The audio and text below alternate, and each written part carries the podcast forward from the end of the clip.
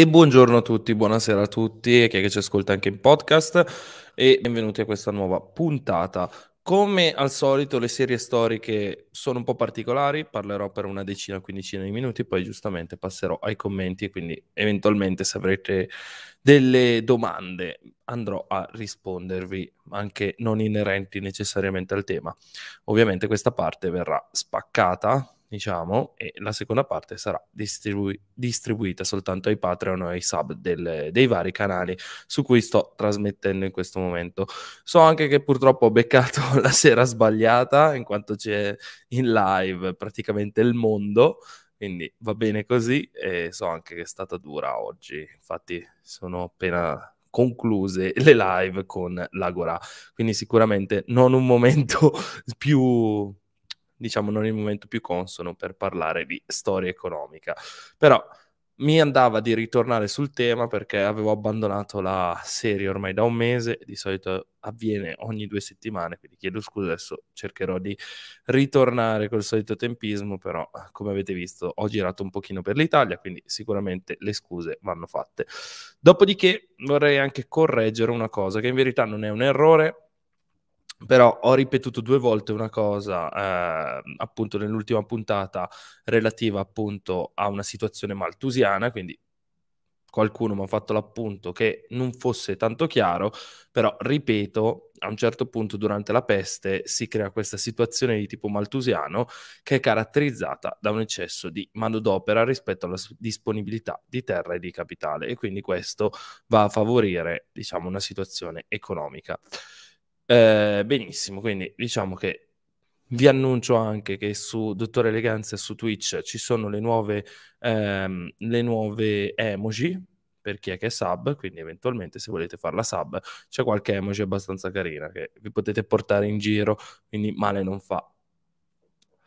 E bando alle ciance direi di passare al tema della serata, ovvero cosa succede dopo la crisi che appunto avviene a metà del 1300 e dopo la peste. Sostanzialmente siamo in una situazione in cui è arrivata la peste, ha modificato tantissimo perché c'è stata un'epidemia di peste, ha modificato tantissimo gli usi, i costumi delle persone e soprattutto c'è stata una crisi pochi anni prima. Quindi molto interessante vedere cosa succede. Perché?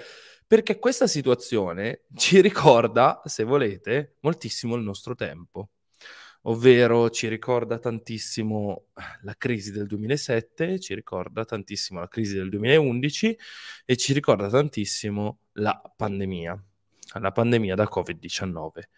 Quindi è interessante vedere le dinamiche che si instaurano in questo mondo, che ovviamente è un mondo molto lontano dal nostro mondo odierno, ma soprattutto c'è quella tena- te- dinamica, perdonatemi, delle diseguaglianze, se volete, e anche quella relativa al, um, all'allocazione dei capitali e della ripresa economica.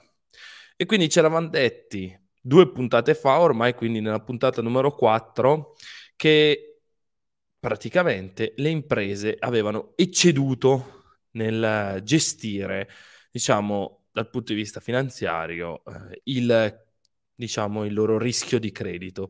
Avevano ecceduto nelle previsioni, quindi praticamente erano rimaste senza soldi pian pianino e questo aveva creato, diciamo, il collasso di tutto il sistema.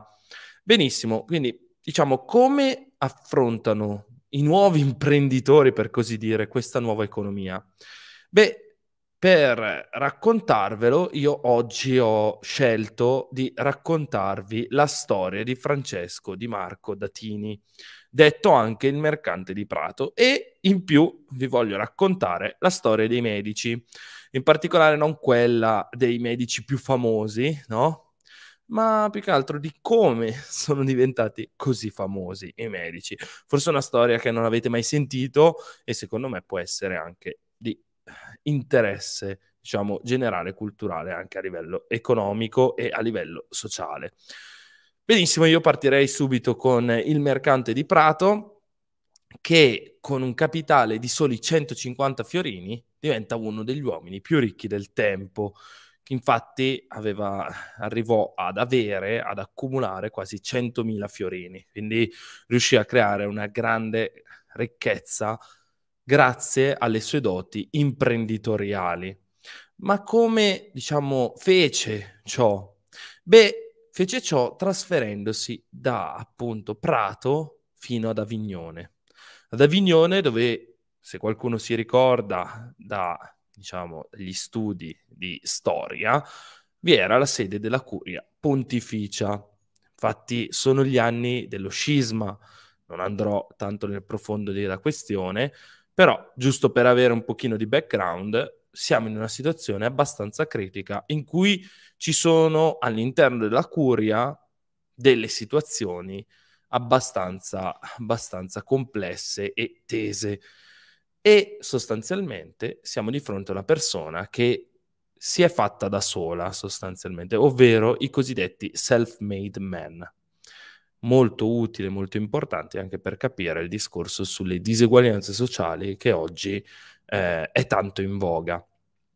Ebbene, siamo in una situazione in cui questa persona si dedicò agli investimenti al lavoro, sostanzialmente, e dopo circa dieci anni di questi diciamo, investimenti, lavoro e a crescita di capitale umano, riuscì a creare questa sua compagnia capace di creare un forte sviluppo economico attraverso un modello di business che oggi ritroviamo in quasi tutte le aziende. Infatti, questa persona, ovvero Francesco Di Marco Datini, riuscì in breve tempo a trasformare la sua modesta società in un grande sistema di aziende dislocate in vari centri. Giusto per farvi capire la grandezza di questa società, vi dico che era presente in Francia, in Lombardia, era presente in Spagna, ad esempio a Barcellona, a Maiorca, a Valenza, ma ancora era presente a Pisa, Firenze, Prato e Genova. Quindi sicuramente un'azienda che oggi definiremmo multinazionale e comunque molto molto importante se vi ricordate qual è diciamo li, la dimensione del mondo allora conosciuto comunque civilizzato per quanto potesse essere civilizzato il medioevo. Tutte queste aziende però non diciamo, non erano come le aziende precedenti alle due crisi che abbiamo trattato negli scorsi episodi che vi consiglio di recuperare nel caso non l'aveste già ascoltate, ma appunto erano appunto aziende specializzate in particolare settore d'affari, quindi non più aziende tutto fare sostanzialmente, ma stiamo parlando di aziende specializzate. Quindi abbiamo di fronte a noi delle cosiddette linee di business specializzate appunto per il background in cui si andavano ad inserire. E questa è una scelta molto molto interessante che ci fa capire un po' la grandezza di questa persona. Come diciamo venivano create queste imprese? Beh, venivano create attraverso il distacco nella località appunto prescelta di un collaboratore che dava inizio appunto a queste operazioni sia di sondaggio, diciamo, della situazione economica e poi successivamente veniva costituita localmente la nuova azienda che veniva affidata alla direzione di questa persona o di un altro collaboratore eventualmente, ma il capitale rimaneva in capo a Francesco Di Marco Datini. E questa è una particolarità perché se vi ricordate nell'episodio 4 vi avevo raccontato di come queste aziende enormi che si erano create all'interno del, diciamo, del 1300, degli inizi del 1300, erano in realtà delle grandi aziende che si erano create grazie all'apporto di capitale di diverse persone che appunto partecipavano alle perdite e ai profitti di queste aziende. Invece qua stiamo parlando di persone assunte, quindi non stiamo parlando di ehm, nuovi soci, ma proprio appunto di dipendenti. Un'altra grande peculiarità di queste nuove aziende era appunto, di questa nuova azienda, perdonatemi, era appunto il grande servizio, il grande centro di eh, raccolta di informazioni.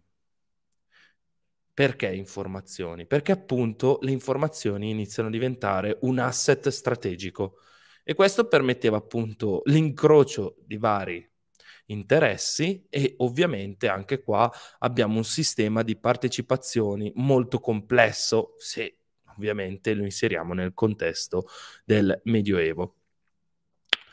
Siamo anche di fronte a una situazione in cui il controllo è sostanzialmente affidato a una persona e quindi sappiamo anche tutte le dinamiche legate al fatto che una persona singola controlli eh, un'azienda. Infatti noi sappiamo che c'è il problema dell'agente e del proprietario, quindi delle tematiche molto interessanti per chi di voi ha studiato le dinamiche finanziarie all'interno delle imprese. Però mi fermo qua, non vado ad approfondire più di troppo. Però è anche interessante il come viene sviluppato poi eh, viene sviluppata poi la linea di successione. Anche qua tornerò sui medici su questo tema. Benissimo, quindi abbiamo capito che qua c'è il grande vantaggio di avere un capitale sostanzialmente detenuto da un singolo e l'importanza dello sviluppo del capitale umano attraverso appunto questo centro di informazioni. Ma ancora, perché sappiamo così tanto eh, di questa persona che magari a molti non dice granché? Beh, perché questa persona aveva la grande volontà di trasmettere probabilmente le sue, le sue gesta, ok? E quindi, infatti, abbiamo un grande archivio in cui possiamo leggere tantissimo. È ancora un parallelismo con i giorni nostri della figura dell'imprenditore totalitario, eh, ci giunge da alcune sue lettere in cui appunto si lamenta della sua vita da cani.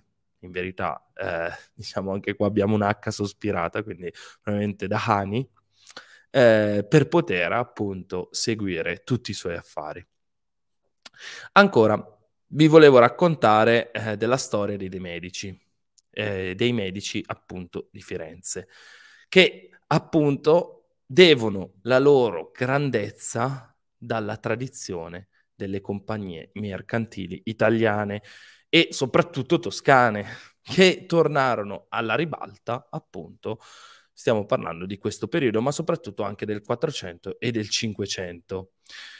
E cos'è che fecero questi grandi banchieri? Beh, questi grandi banchieri, oltre a fare quello che facevano in precedenza, iniziarono a entrare sempre di più nelle dinamiche politiche e probabilmente saranno le dinamiche politiche a determinare il fallimento di queste società. Andiamo un pochino nel dettaglio. Quali famiglie, oltre ai medici, vissero queste situazioni? Beh, possiamo parlare dei Chigi a Roma, per dire, e di Borromeo a Milano, che sono ottimi esempi. Però oggi ci concentreremo soltanto sul Banco Medici, che fu probabilmente una delle più grandi aziende internazionali del 400. Stiamo parlando appunto di una società che a differenza di quanto avveniva per le grandi compagnie di, del secolo precedente, quindi dell'episodio 4, non avevano una, eh, non aveva appunto una ricchezza che veniva spartita fra vari soci, ma ancora stiamo parlando di un singolo che appunto deteneva tutto il potere e quindi stiamo parlando di Cosimo de Medici, dei Medici e di Lorenzo il Magnifico successivamente. Ovviamente poi c'erano tutti i legami di parentela, di cui vi ho parlato anche in precedenza, ma questi avevano un risalto molto molto inferiore. La fortuna dei medici fu quella di entrare in, in, diciamo, in rapporti molto stretti con i banchieri pontifici e la bravura nel gestire lo scisma della Chiesa. Infatti, se da prima divennero grandi amici di Giovanni XXIII, a seguito della sua deposizione dal concilio di Costanza, i medici riuscirono comunque a integrarsi anche con la corte di Martino V, il successore appunto di Giovanni XXIII. Anche qua importante il rapporto che c'era col potere politico. Infatti, con la sede romana i medici strinsero questi accordi senza farli entrare nel capitale. Questo ancora a sottolineare quale diffidenza c'era nella, nella vendita, diciamo, di azioni con così tanta, eh, con così tanta leggerezza. Ecco, quindi si cercava di mantenere il controllo fisso nelle aziende direttamente. Ma non solo, ma non solo, perché oltre alla necessità di avere rapporti col Papa, Firenze, a Firenze eh, i medici cercarono di aiutare tutti eh, i vari governanti dell'epoca, stabilendo appunto dei banchi, ad esempio a Milano o addirittura a Venezia, e cercando di ehm, sostenere quindi appoggiare dal punto di vista finanziario le scelte un po' scellerate di alcuni politici. Ad esempio, ma ve ne cito uno giusto per avere un po' il quadro della situazione, la filiale di Milano fu creata appositamente per sostenere il duca Francesco Sforza, giusto per farvi capire. Una delle attività più importanti del banco dei medici, appunto, fu quella della gestione del cambio. Quindi il, la gestione del cambio fra le varie monete permetteva di avere ovviamente grandi guadagni, quindi si pagava la commissione, quindi gestivano sostanzialmente questo. Poi ovviamente si occupavano anche di tutti gli altri aspetti del credito, ci mancherebbe. Bene, e questa storia cos'è che ci insegna? Beh, ci insegna che anche qua i medici a un certo punto iniziarono a perdere il controllo di questa società, in particolare nella successione fra Cosimo e Lorenzo il Magnifico. Perché? Perché iniziarono a esporsi sempre di più finanziariamente e quel modello di gestione del capitale come se fosse una proprietà esclusiva della famiglia, iniziò, diciamo, a vacillare. E questa cosa portò addirittura, anche qui un piccolo esempio, eh, la sede di Lione avere, ad avere soltanto un 2% di copertura. E quindi questa situazione in cui c'è un forte sbilancio tra le fonti e gli impieghi determinò il fallimento di questa, di questa azienda. Ma attenzione, non il fallimento della famiglia, perché appunto la famiglia pian pianino iniziò a puntare sempre di più verso il potere politico e non verso la gestione finanziaria dell'impresa. Infatti alcuni storici alcuni storici economici attribuiscono a questa scelta di puntare più sul potere politico il vero fallimento delle, di questa società. E non solo, non solo, perché Lorenzo il Magnifico riuscì alla fine a diciamo intrattenere, diciamo a trasformare questi rapporti che aveva appunto col papato, ma non solo, con altri governanti, in un vero potere effettivo, il potere appunto più classico che c'era nel Medioevo. Infatti, eh, prima della caduta, fece in tempo a far nominare cardinale uno dei suoi figli e quindi questo riuscì a procurargli un ingente patrimonio di rendite ecclesiastiche. Da queste rendite ecclesiastiche noi sappiamo che appunto il figlio riuscì a ottenere il papato. Infatti eh, il cardinale Giovanni si sarebbe avvalso di questo, di questo enorme patrimonio per divenire papa e successivamente questo porterà i medici a diventare duchi di Firenze. Quindi molto interessante questa dinamica e se volete ci fa anche un po' riflettere sul concetto di potere e denaro che c'è nell'Italia attuale. E io onestamente ci vedo una correlazione assolutamente spuria e probabilmente è solo la mia, la mia visione.